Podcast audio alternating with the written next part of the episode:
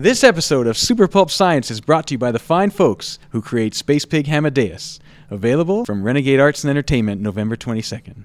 And then one crazy one? Yeah. I mean, that was kind of crazy, but. Crazier.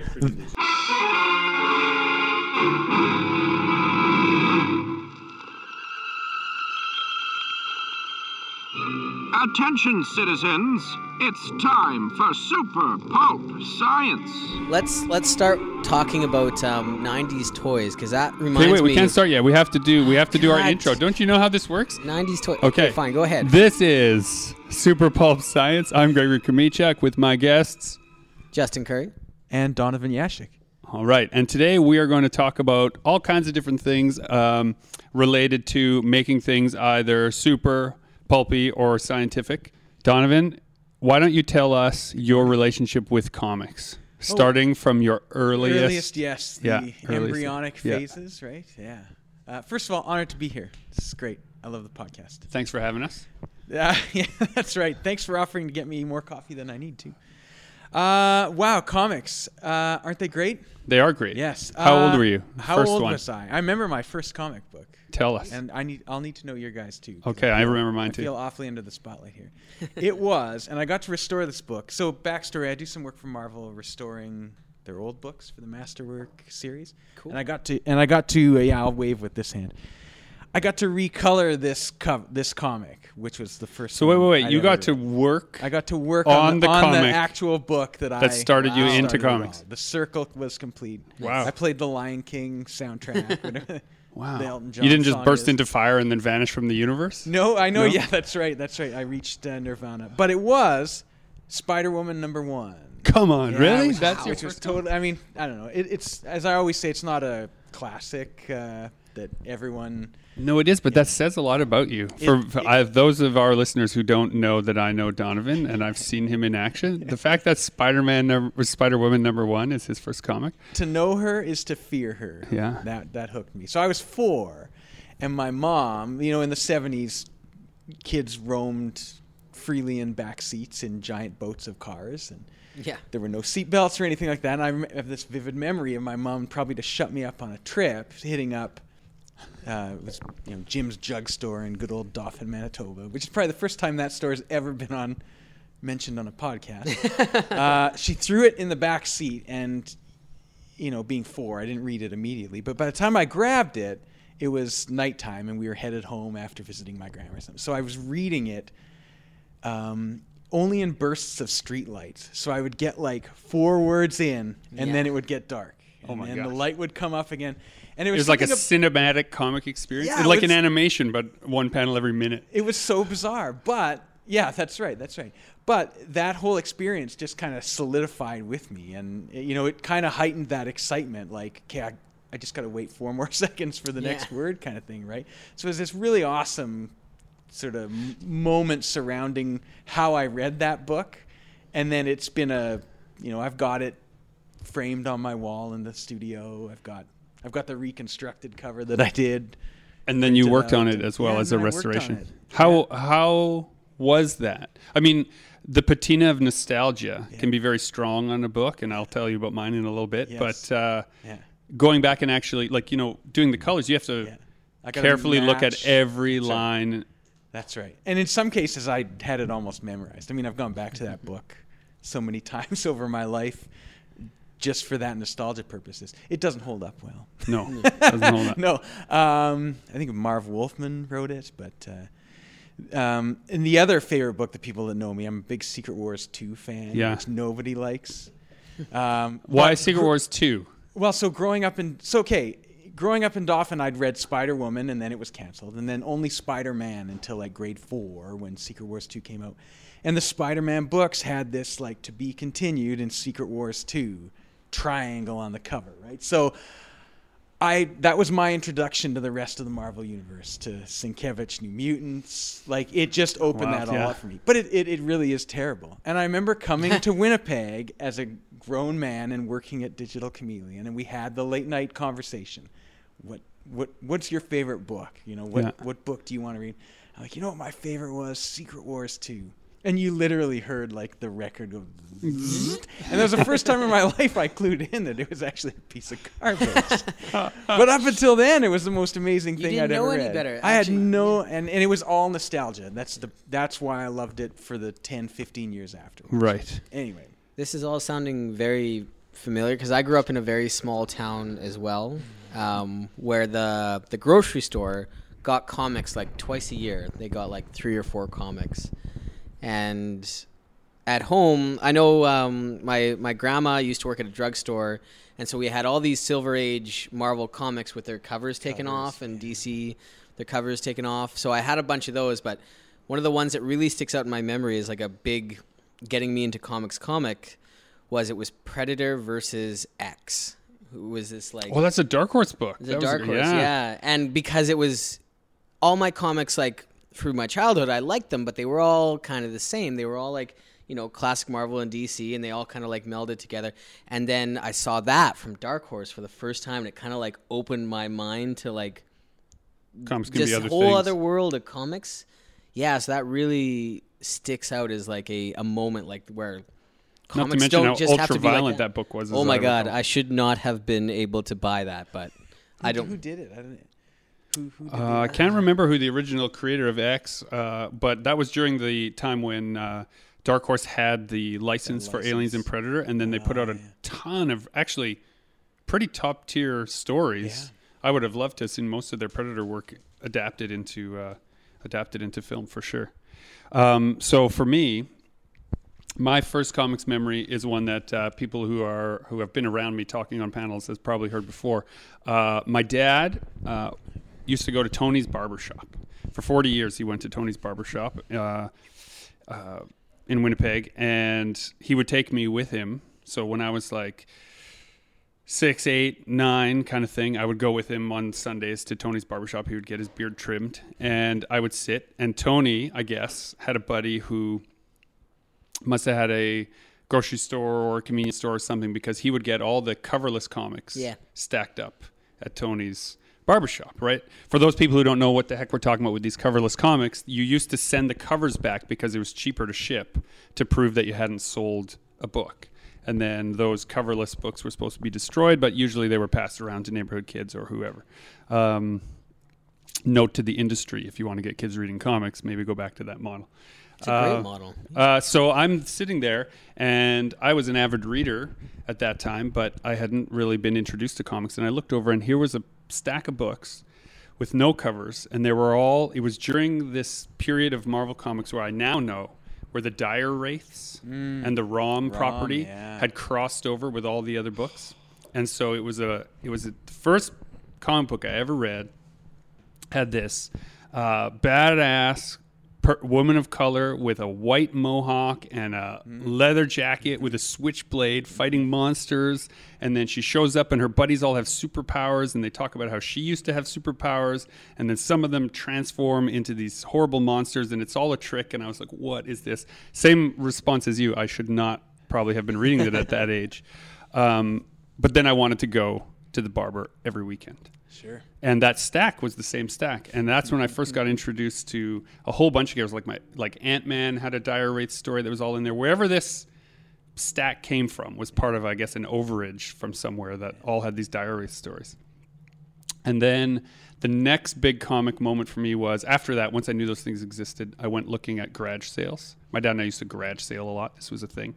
And uh, ROM Space Knight Oh, with no ROM. covers. Mm-hmm. The one where Galas- Galactus mm. shows up and all the different Space Knights are there and Terrax the Tamer shows up. And the little kid in me had no idea what anyone was talking about or what was going on. And I did not care. I wanted the whole story. And, you know, I have two complete sets of ROM Was now as Rom a result. little dark? I seem to Super recall, dark. Yeah, Yeah, I seem to recall like some standalone comics and it getting pretty adult. It was, but in the way that was it. Man I can never say his Man, Mantlo, yeah. He was an amazing writer at, for that time, Well- weaving a toy license into That's a right. really excellent book. That's right. A toy license that literally was blank. It had Yeah. no story attached to it, whatever. Yeah. And it's an amazing book, and it'll never be. I don't think they'll ever get the rights sorted to No. reprint it. Well, uh, IDW has it now. Yeah, I don't. I don't know that they can do the Marvel stuff. Though. No, they There's can't. No, yeah. That they'll come together, but Yeah. um, and I, if I'm wrong on that, the internet will correct me. But Super Pope. in our business, things fall into sort of two categories, right? Work for hire and creator own books. Um, and you do both. Why don't you tell us about that? yeah, wow, um, that's tricky.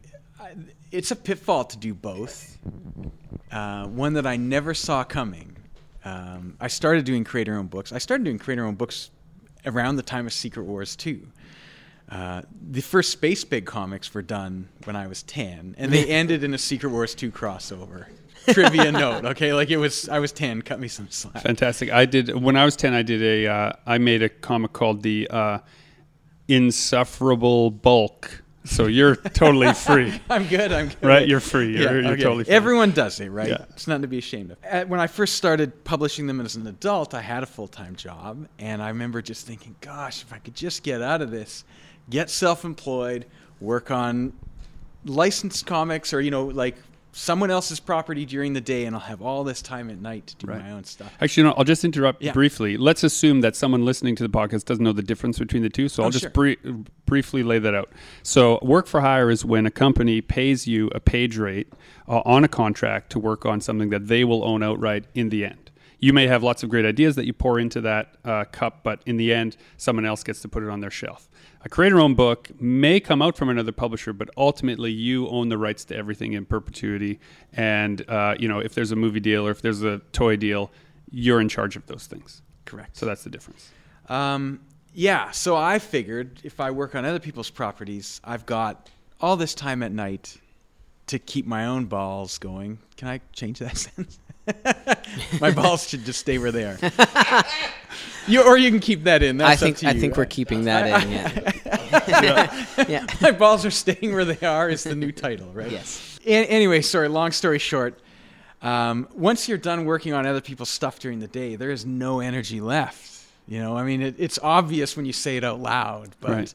you know, if you're one of those people that's got that day job, you, it's not an excuse to not get your own stuff done. Right. let's But okay, so way. your day job, you color comics I color comic and you do restorations. and I do restorations for old Marvel stuff. And how many hours a day is that? Oh, well, there's probably the story I tell and the story my family tells. I would say, I mean, I, I'll put in eight to 12 hours a day Doing other people's stuff. doing, um, I'd say it's full eight to 10 doing other people's stuff. And that's average because there's some days when you don't Right. do any. Yeah. Or you know? travel to a show and That's right. Yeah. That's right. So it's, it's very time consuming. Um, but you get really good at it. Right. When you work on other people's stuff and you have, it's the deadline thing, right? That I know this podcast talked about before. You have to meet other people's deadlines. Mm-hmm. Right. You get really quick on the fly. and Right. It, it's a great workout for your So if you're so worked out, why can't you put your own stuff together as quickly? It's one of I. It, I wish I could explain it. It's an odd mental block I've had for the last year, where it's just come to a complete halt, and it's some of it's burnout. I mean, you have to in this. Okay, know, maybe you guys we have are on the table because, here- because you guys have a really impressive amount of output. Um, you know, so We always think we don't have enough. Yeah. right, we could do more. exactly. Well, and I, I To mean, catch up to somebody or something. Yeah. If we could keep up with Sam and Claire, then we would be. yeah, good. Sam and Claire are uh, rather impressive. So hold on. they? So we have a big okay. stack. So you're lamenting that your output, but I have a huge stack here of Spacepig Hamadeus, which right. is your creator-owned book. Which uh, for those people, it, it's a perfect fit for super pulp science because it has superhero elements, it has supernatural elements, it has pulpy elements, it's got science fiction elements, it's got everything that you could possibly want. And correct me if I'm wrong, Mm-hmm. it's kid friendly. It is kid friendly. That's Okay. right. Um, so the first when I back in 2009, I took my very young daughter to a show, and I thought, well, we're gonna cruise Artist Alley and see if there's something I can get. Just start that tradition, right? That every time I take you to a show, we're gonna find something that's uh, you know it's that small business mentality right, Right. you're going to go find someone who's pouring work and energy into it and in 2009 I, you guys were tabling Yeah. It's my Then, right? second year. yeah, I started in 2006. I yeah. Anyway, a lot of what I found was I always and maybe it was just my own eyes, and I was having frustrations. But it, at that time, it was zombies and boobs. Those were Yeah. the two Yeah. things. Oh man, it drove me nuts. Too. It, it drove me nuts. I'm not a zombie guy. Like it's a three trick pony, yeah. and the third trick was done in '78. Like Yeah. you, you got to revisit that stuff, but it's just not for me. But it really caught fire, and and everyone saw this is how I'm gonna, you know, these sell. I'm gonna make zombie books or zombie this, and boobs always sell. Uh, I got approached by this one table. I've never seen them back at a con to do colors for some vampire zombie No, no. porn book, and I'm just like, and that went when I got that card, and if that person's listening, I'm sure your book ended up great. I, I don't want to knock anybody, but I just said like, there's a need here. There's so many kids at these shows, and it was there was stuff tailored for them, um, but it was hard to find. It wasn't at that you know the market and demographic that's coming out to some of these shows. There, there's a demand that could be met. So Well, I. we saw that with uh, well, why don't you talk about that? Cassie and Tonk, Rust and Water. Like what happens with the people that come to your booth? Um, just well, I always found that kind of interesting because I thought I was writing Cassie and Tonk and drawing for it. Um, for I see my demographic as like 15 to 30 year olds, and then when it came out, I kind of realized it was a kids book, and I'm glad it's a kids book, but that's not who I thought was gonna like be really into it. I thought I was doing it for my normal fans, but I was really doing it for like my fans' kids Right. kind of thing. So it was um And lots of our lots of the people who come to shows bring their kids, like you said. Well, you brought your own kids. I bring Yeah. my kids to shows. Dan brings his kids to shows. Um, one day you'll have kids, Justin, Yeah. and then you won't be able to go to shows for. a that's few why I'm hustling so much right now because I know it's I'm on a timer. right. well, and as we're finding out, we're literally yin to yang because I wrote mine originally for a much younger demographic, and then found Older Older- people like it. yeah, it was older, so it's. But when I say it's suitable for kids, like it's suitable in the same way like some But- of the '70s Spider-Man stuff is suitable for kids. Like Yeah. there's there's no drugs in my book, but I'm thinking in particular some of the like uh, Harry Osborn stuff. Yeah, right. You know, like it's something that all ages can read. Like Yeah. I, we read those as kids, and we all turned out. Well, now we all make. Okay, now I'm- so yeah, that's right, so that who knows? puts us in Okay, so this brings up an interesting point too. Like, do you guys think um, when you're making a book, should you try to should you be trying to target a demographic, or should you just be concentrating on the story? Like, just tell the story, and it's gonna appeal to who it appeals to. I think too many people try to like in their mission statement mm-hmm. before the book has even started. This is gonna be for five to nine year olds, mostly girls. Eight, you know, like. Rather than just telling the story, they, they try to adhere to those rules too much. So it's interesting because I've been doing a lot of pitches lately Yeah. for a bunch of different irons I have in the fire, and each publisher wants that age demographic, right? I was just gonna say that. Yeah. Um, and I had the opportunity at C4 to listen to a few pitches. I won't specify where I was. I Right. don't know if I have clearance to say that, but uh, and boy, we could do a podcast on how not to pitch based on my experience that Yeah, weekend should, alone. I mean, yeah. if I'm sorry to anyone who stopped by that's recognizing my voice, but there, it was wow. I, I learned more about pitching. Well, okay, listening so- than anyways, but so, to answer your question, yeah. let's come back around. So you said, you know, should you have your audience in mind? I've done 18 or so books now, either as a writer or as an illustrator, and every time that I thought I knew who the audience was Yeah. and set it out with a specific audience in mind, it found a different audience. The one thing that I'm realizing about books, once they're free of your intentions, they find their own audience and they live or die based on the, that audience. Um, and you can try to, you can definitely try to engineer that, and you know publishers do with advertising and things like that. But the truth is, you want to show it to everyone because you don't really know who it's for. I think. Yeah, I, I've thrown that baby out with the bathwater. Um, now I just focus on whatever themes I've got in my head and the story and go from there. But I do try to make it as wide as possible. Yeah. Well, like, we know it's like if- cutting the swears out of the podcast. I was just right? going to say, like, we know that if we're making a book, if I'm making a book, I can call it an all ages book if it's absent nudity, sexual content, and like super visceral violence. A little bit of um, plot oriented, action oriented quote unquote violence is okay. People can deal with that. I love that off the off panel off scene violence. What Yeah, do you that's call it? Like Between set- panel violence. Yes, you set it all up and then you pan away and you just hear the ka-chunk. Yeah. And you don't show it like that. I think that's more effective Yeah, you- storytelling, anyways. Yeah, and we can you can show that to kids a lot easier, and then show it to parents, and parents will look at it and say, "Yes, my kid can." Well, and read that's how we got through stuff through the comics code years, Yeah, right? right. Like as as kids, but um, yeah. So I'm pitching uh, and developing right now, and it's going to take a while. so this is advance notice. Um, a graphic novel about Ukrainian internment in World War One, which Amazing. not a lot of people know about. Like, And now, this is um, part of your family history. not my own. I guess called. I'm Ukrainian personally. I have no family members that would have been personally affected. But the thing that's frustrating. So, long story short, um, Ukrainians when they immigrated to Canada or fled parts of Europe that were under the threat of war faced a lot of xenophobia in Canada when they came over at the turn of the century. Well, and as a side note, my grandmother, who is Belarusian, pretended to be Polish to pretend Yeah. to be uh, Ukrainian to then come in and face all that stuff, Really? and had to. She had two sets of false papers that got her into the country, so she had to maintain this Ukrainian origin despite the uh, racism that was and you know xenophobia was leveled at her because it was way worse to be Russian than it was to Right. be Ukrainian. Yeah. So they were called Austro-Hungarians at Yeah. the time. I won't.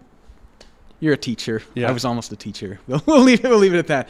But uh, anyway, so not a lot of people know we actually jailed these people up, and and people were killed and trying to escape, stole their farms. There's a like it's a pretty dark chunk. And what frustrates me is being Ukrainian myself. Um, a lot of that cultural memory gets forgotten over the years. Nobody's And talking about it, Nobody's talking yeah. about it. And now a lot of Ukrainian people that I know are being xenophobic towards people coming in from Syria and all that other That's stuff. right, yeah. And they're ignorant of their own history. And literally, like if you go back, I, I can when you're interested to see it, I can show you like historical photographs where the banners people are carrying against this subset of Ukrainians and, and whatnot, they're the exact same messages about them being criminals, lazy, not going to work. And it's like if you just knew some of your own history, like really not that long ago either. and talking about forged passports and Yeah. stuff like right now there are people that are upset that that's happening Yeah. but your own ancestors probably had to do it to get Yeah, in if not for those forged papers, I wouldn't be sitting here now. And that's Right. is- right. And why did they forge them? Because the you know her my grandmother's brother was in the field one day, and some Cossacks rode up and asked for directions, and then cut him down with swords, and then rode off. And the family was like, "Okay, we got to get some people out of this country real fast." Right. Possibly a little bit more agitated in tone, but that Right. was the same. Yeah, I think so. that was a very calm reaction. Yeah. Um, anyway, so bringing that full circle is I'm pitching that for, uh, I guess where it fits in the curriculum is sort of junior high, Right. early high school stuff, but I'm aiming Yeah. That demographic is I'm listing that in in my pitches, Yeah. but I'm also writing it. I'm kind of lying. So if any publishers, are, and I'm I'm going pushing that envelope farther, anticipating that it's going to get cut back. Well, it's right? interesting Like- that you. I so wonder. for that project, sorry, I have to think Yeah. about because Well, we're it's literally that space. I directed just towards sold- schools, right? I yeah. just sold a book to a publisher Okay. that has, um, you know, refugee uh, narrative at its core.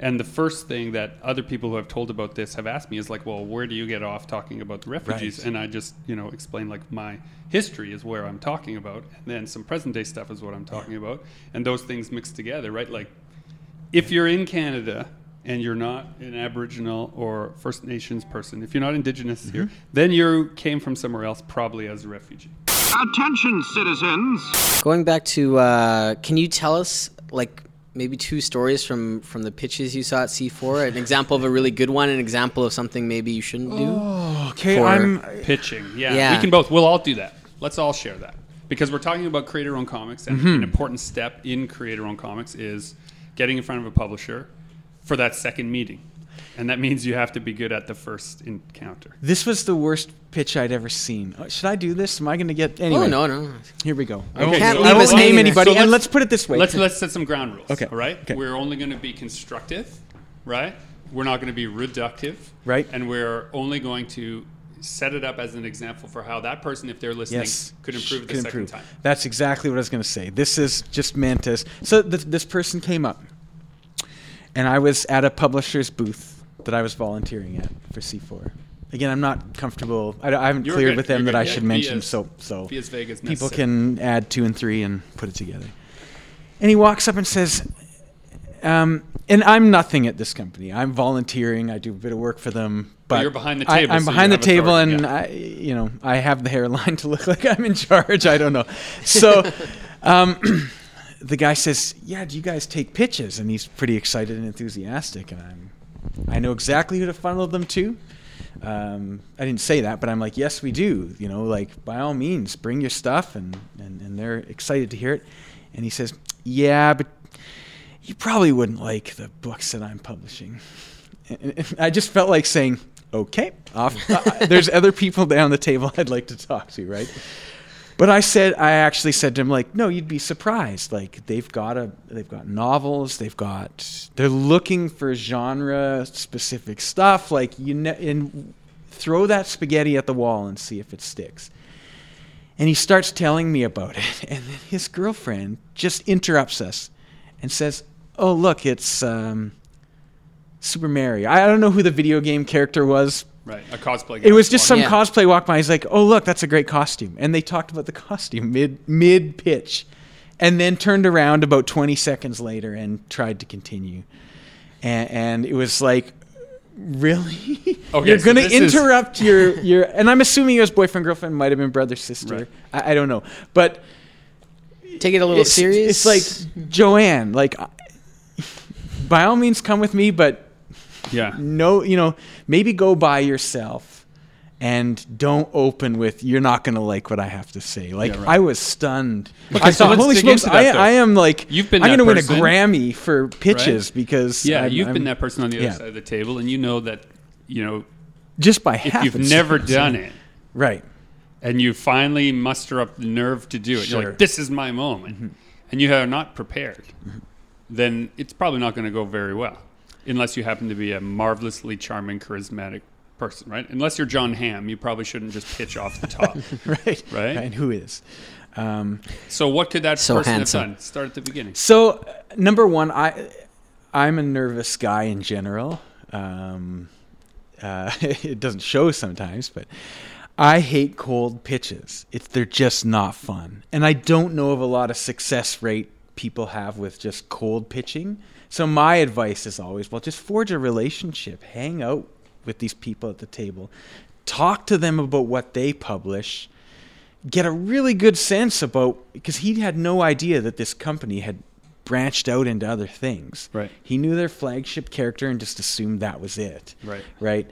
Um, but it's it, nobody likes getting a cold pitch. I can't imagine. I mean, just from talking to people, cold pitches are often uncomfortable. So it's work up a relationship and some sort of establish a base before you throw that. Okay, let's pitch do but something haven't fun. Yeah, haven't okay. Comic Cons kind of like when I started going, I kind of thought I don't know where I got this idea, but that was where you went to go and there's Mm-hmm. It a is where you publisher. go, yeah. yeah. Here's my portfolio. Because Well, there's only a table between you and them. So let's play. Let's do Okay. this. We're going to have now, dear listeners. They don't know that I was about to do this to them. God. Uh, chasing artwork.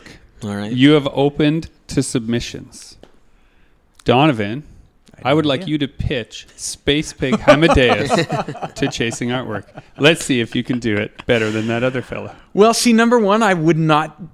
Ju- No, I would no. have already had this, but we already have this relationship. So relationship, go. right? That's what you just said. If you had one, if you had a, a relationship that you Okay. pre-existed, And no- then you should be able to pitch. Now I'm waiting. Now we're Okay, just so gonna hold, watch. hold on. I'm going to step to this. Here. Step to this is my radar is on, and I'm I'm going to have already found out whether or not he's taking pitches, either by hanging out and listening, Okay, so you want context. or just or doing my research, and I'd be like, so would you have this on your website? I would have checked there first and been like, I saw on your website that you're accepting pitches. How has that been going? Are you hmm. getting a lot of of stuff? To which you would reply. Uh, we've been getting various pitches. Some a little more interesting than others. Nothing that's gonna, nothing that's moving forward right away. We're still just kind of on the lookout. We're not in any big rush. We're just looking to forge long-term relationships. All right. So now he's So- established that now- they do want pitches. What do you do? How And do you number two, I'm going to back this up with another preface: is that if you're making your own book, you should be losing money at shows, having a presence there. Couldn't you the be table. making money at shows having a presence there You too? you could, but I prefer that model. I, I do for that model. Your family does too. I'll tell you. My- I'll tell you my a story about my first show and how I model. paid people to take copies of my book. But anyway, Oh dear. um, because they should. Y- your first introduction should have been, "Oh hi, I'm I'm Donovan. Love your stuff. I'm over at, in this spot." Okay, Mm-hmm. this person did none of that. I didn't have.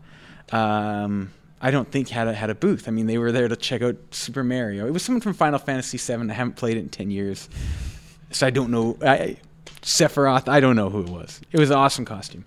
So uh, anyway, I I would I would then move that intro to like, oh, my name's Donovan. Like before I even got to that, I'm tabling over here. Like at least establish, okay, this guy knows that you're in the have skin in the game and are possibly selling. And if this conversation goes really well, that's what I love about Comic Cons is now I can come and check out your stuff. Like Yes. everything that is you Yeah. is up on display, ready for me to take a look. And Okay, that so might as even a be- summation, hold on, I'll do a Yeah. summation Okay. in case we have to edit around it or our listeners are just skipping to the good parts, right? so in summation, you say have a booth, have a product, even if it costs you lots of money out of your own pocket, have something that proves what you can do. Approach that publisher with knowledge that it fits already.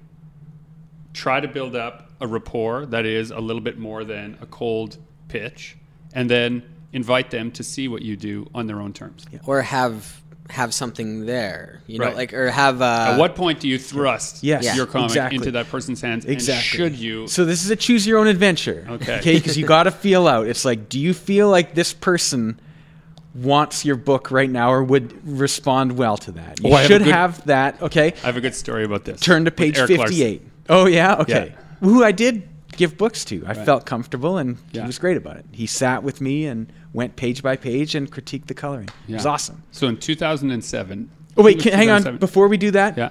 can can I To go. can we finish the pitch thing? 'Cause Yeah. This guy's this guy's got t- things to do, right? Sorry. I'm We, the, we I'm don't the- want him taking up too much time. I'm the spouse that's interrupting, not realizing what's on the line here. That's right. So turn to page 22 would be not incredibly receptive, but this is your first meeting. It's like, I'm at A37.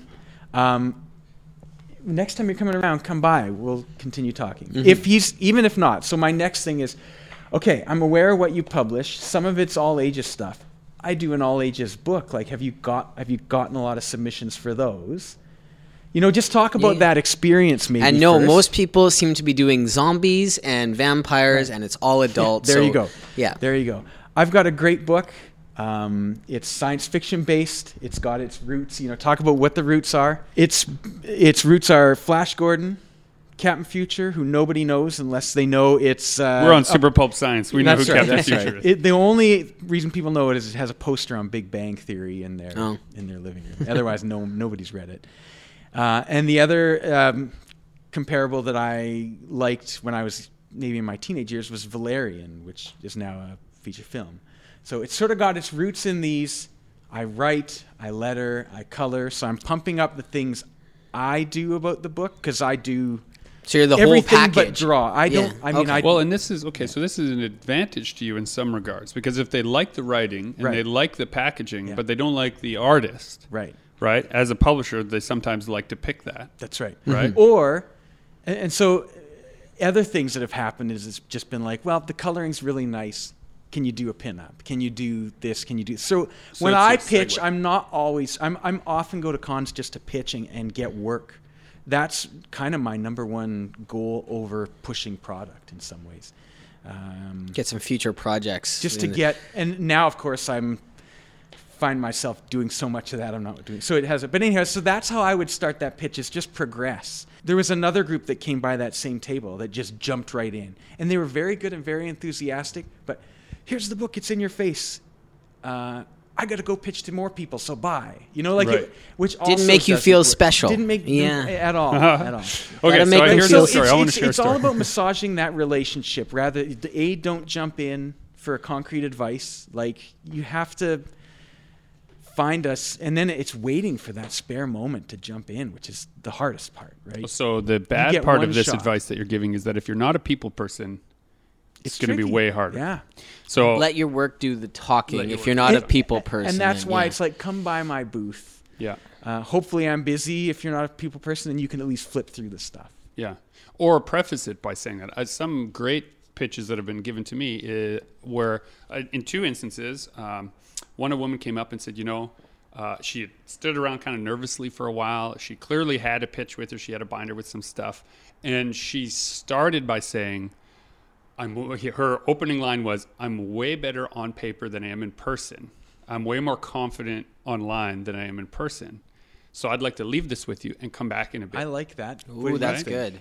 I think and I really what I liked about it was she knew herself Yeah.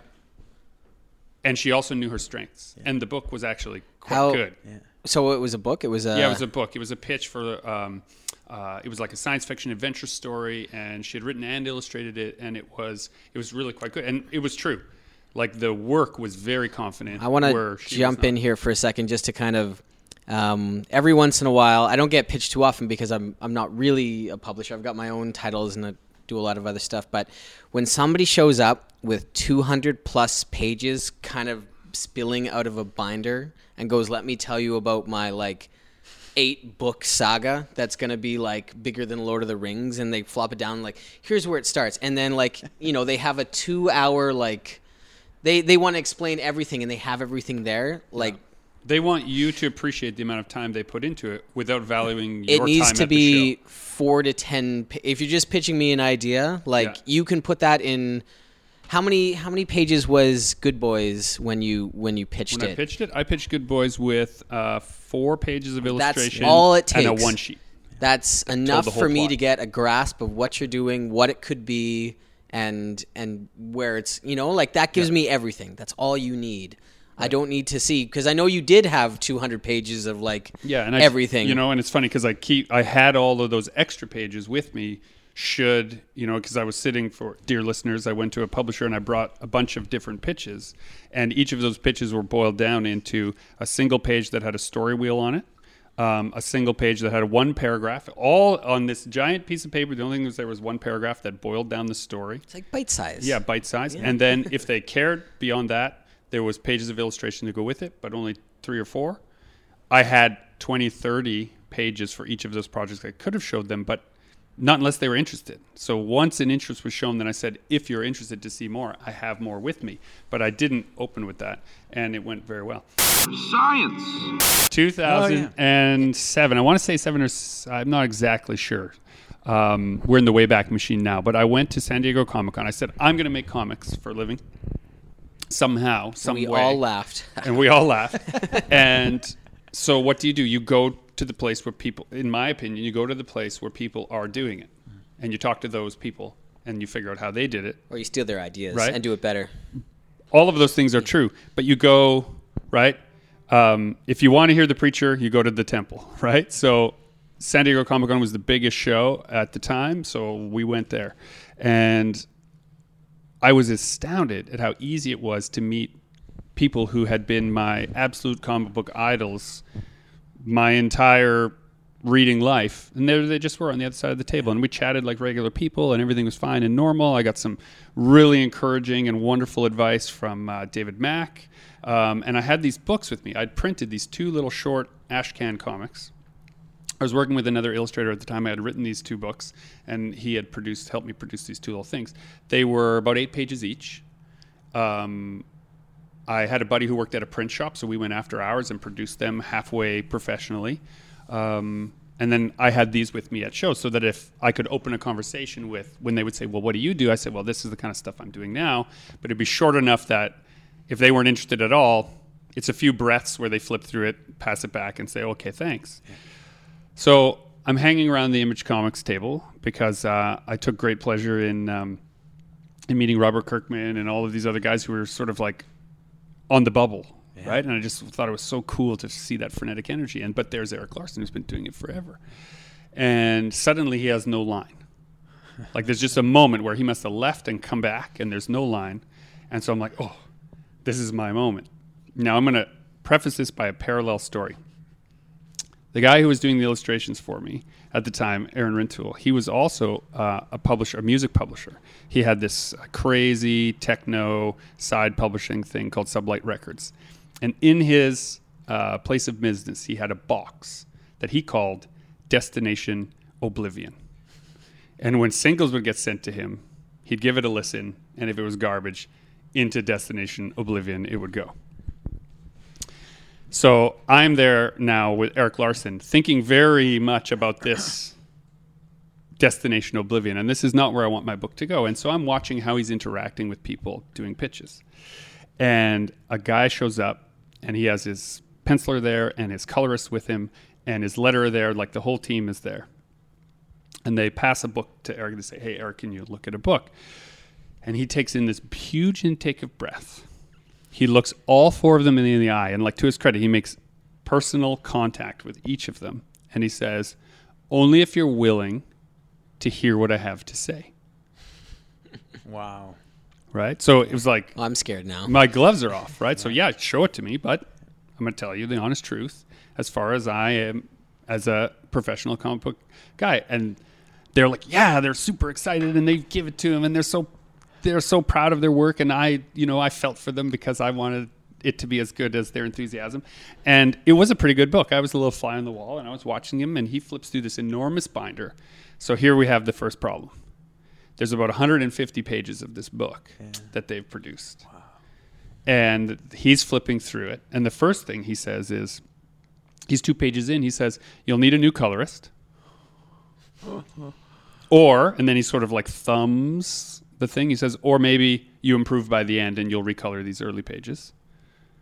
Right? So, right there, he says, uh, whoever's lettering this book isn't the letterer.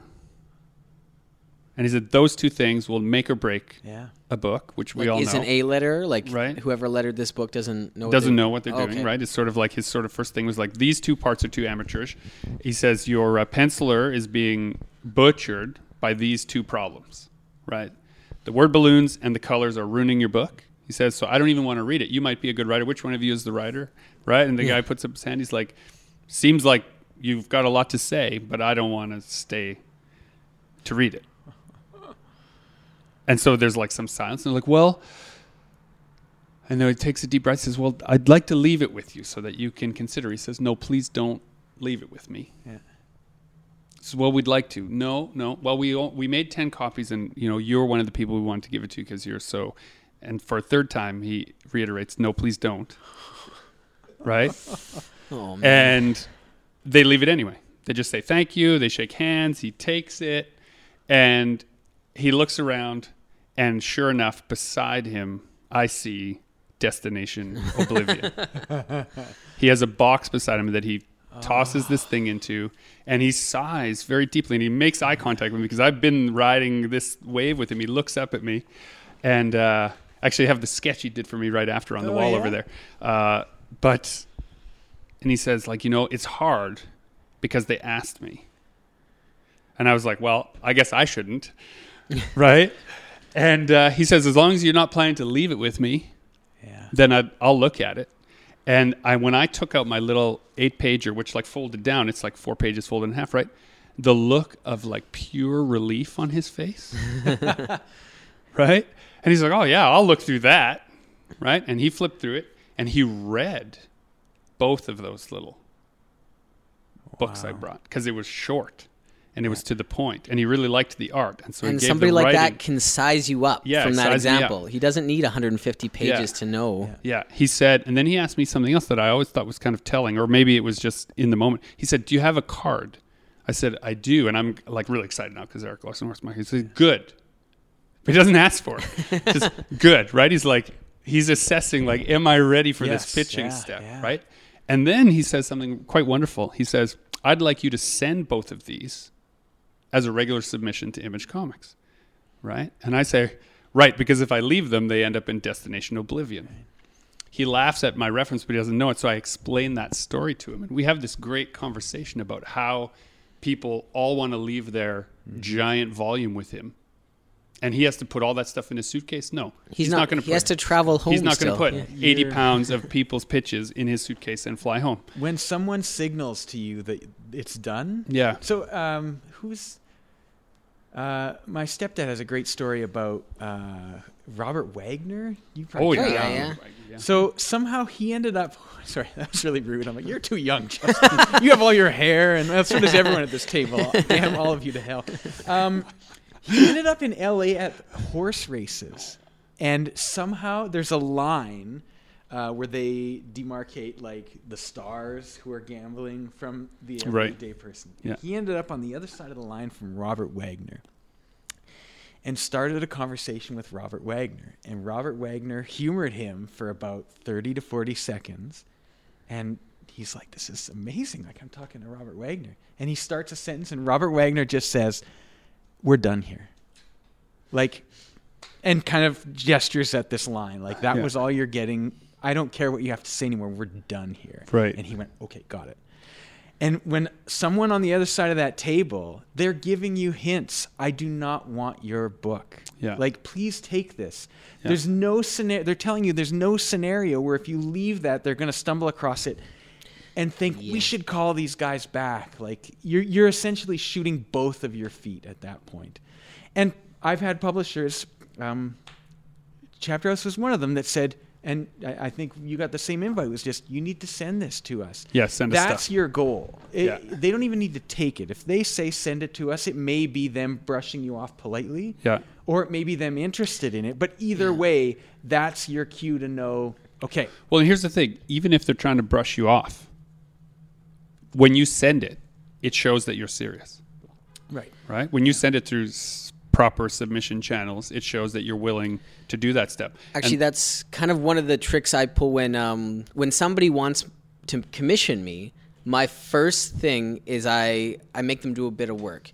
So, like send me an email, send me details, send me like your pitch, send me reference, blah blah. Like get all this in place, and then we'll talk. And nine out of ten people never do that do you because have they're actual not intent? serious Yeah, they're not Yeah. serious. they're not serious about it. And I think probably with that too, when they say like submit this through our proper channels, they're just trying to feel out if you're actually serious. Maybe they're not ready to take it right then and there, but I think probably they just know that a lot of people are just shotgunning. They're trying to get every publisher to take a look at their stuff. So they make you do a little bit of work, you're probably not going to do it. You're probably not serious. Yeah, the best pitches are for creator owned work for sure are thoughtful pitches, right? Like the book that like this Good Boys, you know, it's placed now with Portage and Main Press. And um, they were the right fit for this book. It could have been an image book, I suppose, but I intended it to be a classroom conversation starter They're perfect for that. right? And they are the perfect publisher for that. And so when I approached them, I brought them three books. I brought them a yes, no, and a maybe. and at the outset, at the outset, I told Justin, I was like, haha, I'm going to trick my way into this publisher by like having the shell game of like, here's some stuff I can uh-huh. do. Here's some, you know, like work them into it. And then I lost my nerve when I got in there because there's such wonderful people working Right. at that press. There's no way to obfuscate to these kind and generous people. So I said, I came in here to trick you, but instead I've got three books. One of them is for you, two of them aren't. I'll just show them all three to you if you've got a second. Right? And I kept it brief until they asked more questions Right. and then I expanded it. Did they do what you thought they were going to do? Did they go right for the Well- yes and ignore the, the maybe and the no? What was interesting about it to me is that the one that was the no, I had the most pages finished for.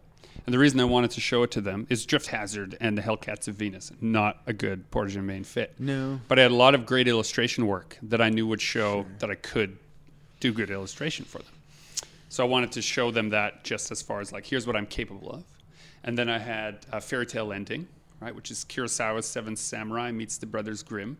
And uh, it has just enough cultural cachet that it could be a maybe, Yeah. but not quite for them.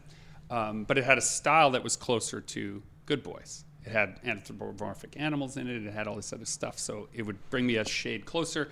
And then Good Boys, of course, uh you know, I showed them uh, how that was all rolling out, um, and they were really interested in the yes and the maybe. And we tried to figure out a way to make both work, but. Um, the trick to that pitch for me was, as you said, I had a pre-existing relationship. I had delivered a book on time to them as work for hire. Uh, Will I See? I did with Dave Alexander Robertson and singer-songwriter Iskwé. They had seen that I could do work, that I could do work on time, and that I could take direction, and that I could take editorial dictates, and everyone would still get along. So I knew that I could bring a precious project to them. and that to me was has been the roadmap is put out my own books get work that's unrelated and then branch out to me that's the logical that's the path of best resistance least resistance you know what i mean like that Right. best success chance Right. rather than just being like throwing books like a paperboy down artist alley Yeah. you know like it just cold, cold pitches drive me nuts Well, and what's um, okay? So I'm going to ask you, Justin, a question. Remember when we launched Cassie and Tonk? Yeah. What was it? Do you remember the name of that? Uh, we were in Toronto. We went to the Toronto Book Fair, which uh, was a brand new convention, and they did what a lot of brand new conventions do, where they promised us 100,000 people are going to attend. I just remember this because twice that year in Toronto, different convention people came up. We're having this convention, we're expecting 80 to 100,000 people. Like, sign up now, this is like your only chance. And then they would phone you to try to get you to like buy a table. Did you see the gun, or was it just pointing? To Dude, yeah. So? Like, but this one, what kind of worked out great about this one, it was it was a book fair, and it was right around when we thought we were going to be done Cassie and Tonk. So I sent set the print deadline and set that event up because that was where we were going to launch our book. The book had to be done, printed, and in our hands by then. So it was kind of our that was the our finish line. So we show up at this convention with our book finished.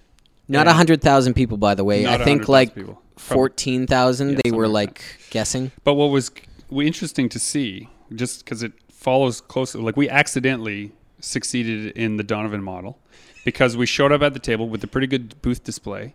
We had uh, a product that we both believed in, and we brought stuff for kids to do at the booth. So we had this sort of artificial line that was created, so there seemed to be some buzz.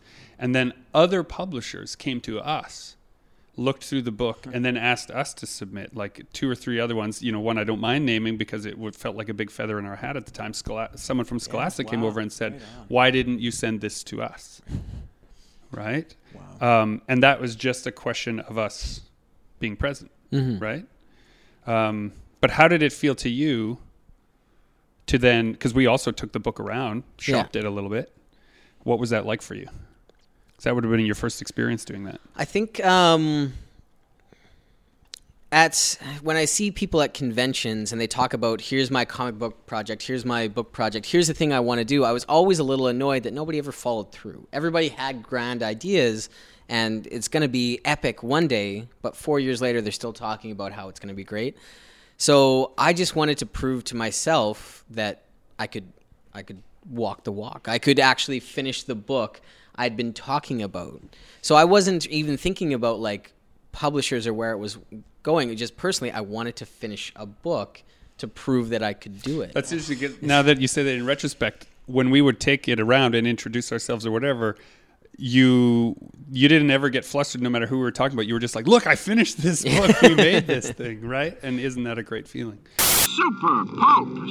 Have I ever told you guys the birthing pains that the captive planet, Spacepig Hamadeus and the captive planet went through? No, No. tell us about It's Space Pig ins- Amadeus it's- and so the it's- Captain it's- Planet. I don't draw. I do draw, but I draw really slow, and it's not to my exacting. You're also a painter, a pretty good painter. specification. I like to paint. I, I'm I, I I've had a moment with painting. I do a lot of crummy paintings. um, I love painting, but uh, I don't get to do enough of it because I'm coloring all the time. So uh, when I first decided I was going to self-publish books, this is 2009. I recycled the story that I wrote at 10, brought it up. Right, I'm ready to go, and I'm I announce it to everyone, similar to the advice that was given previously on this podcast. Make a deadline and work towards it. Right. Yeah. Okay. The only problem is, is I can't draw. So um, I had to work with other people, and the artist I signed up with, I won't name, um, bailed. They're not as invested, right? So, They did these first few pages here. uh, no, that No. artist in particular did no pa- uh, the, nothing that's in the final I see. in the final book, and is a great person. I wish them all the best, but I mean, whatever. Wasn't a good fit. So I had a table booked at a local con, and this artist bailed. I had nothing. So then I had to scramble and draw four pages. So my first show was a four page pamphlet that was drawn in like two days, which is not, it's just, n- I'm not happy with it, but whatever, right?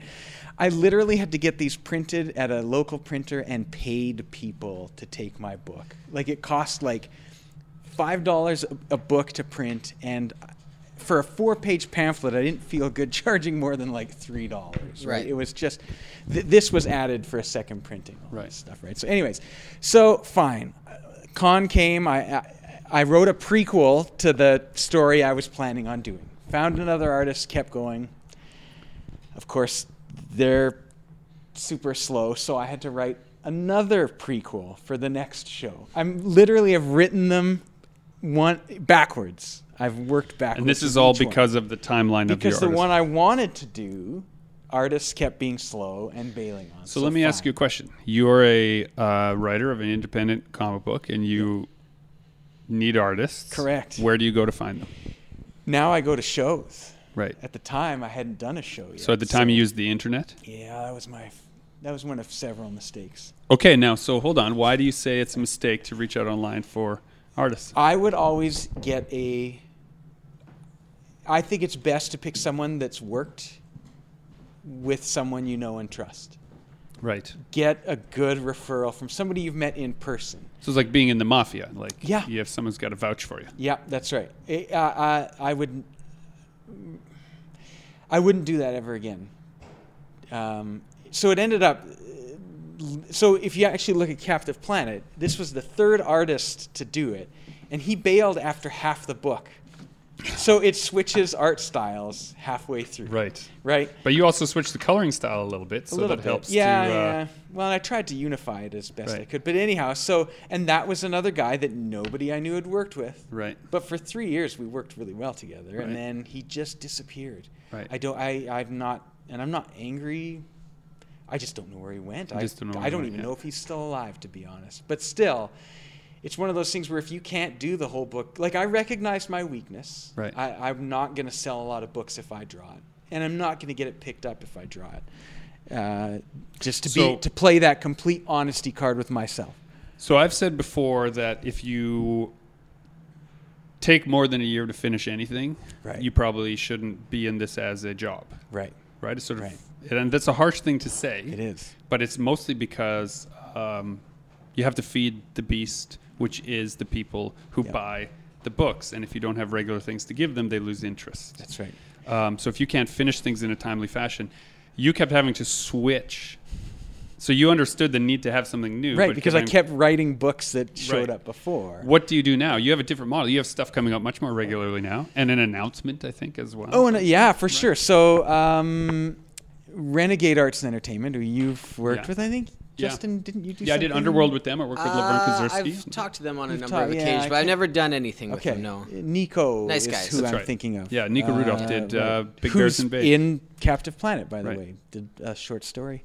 He's awesome. um, so Renegade Arts and Entertainment is doing a s- uh, imprint called Voices, where they take um, people like us who have small, you know, smaller single issues and and series that go on, and are giving them a digital model that lets them keep 100% of proceeds and stuff. so they give you a like a sell-through portal. Basically, yeah, Mm-hmm. and you know a little bit of their name brand and some of their audience behind. So, uh, and bring some of your audience to them. to them, yeah, it's a is- great that's a mutual, you know, and yeah, I've so Alex, it's a I've known exposure deal where you get paid. right. Weird. It almost sounds bizarre. Yeah. Well, but uh.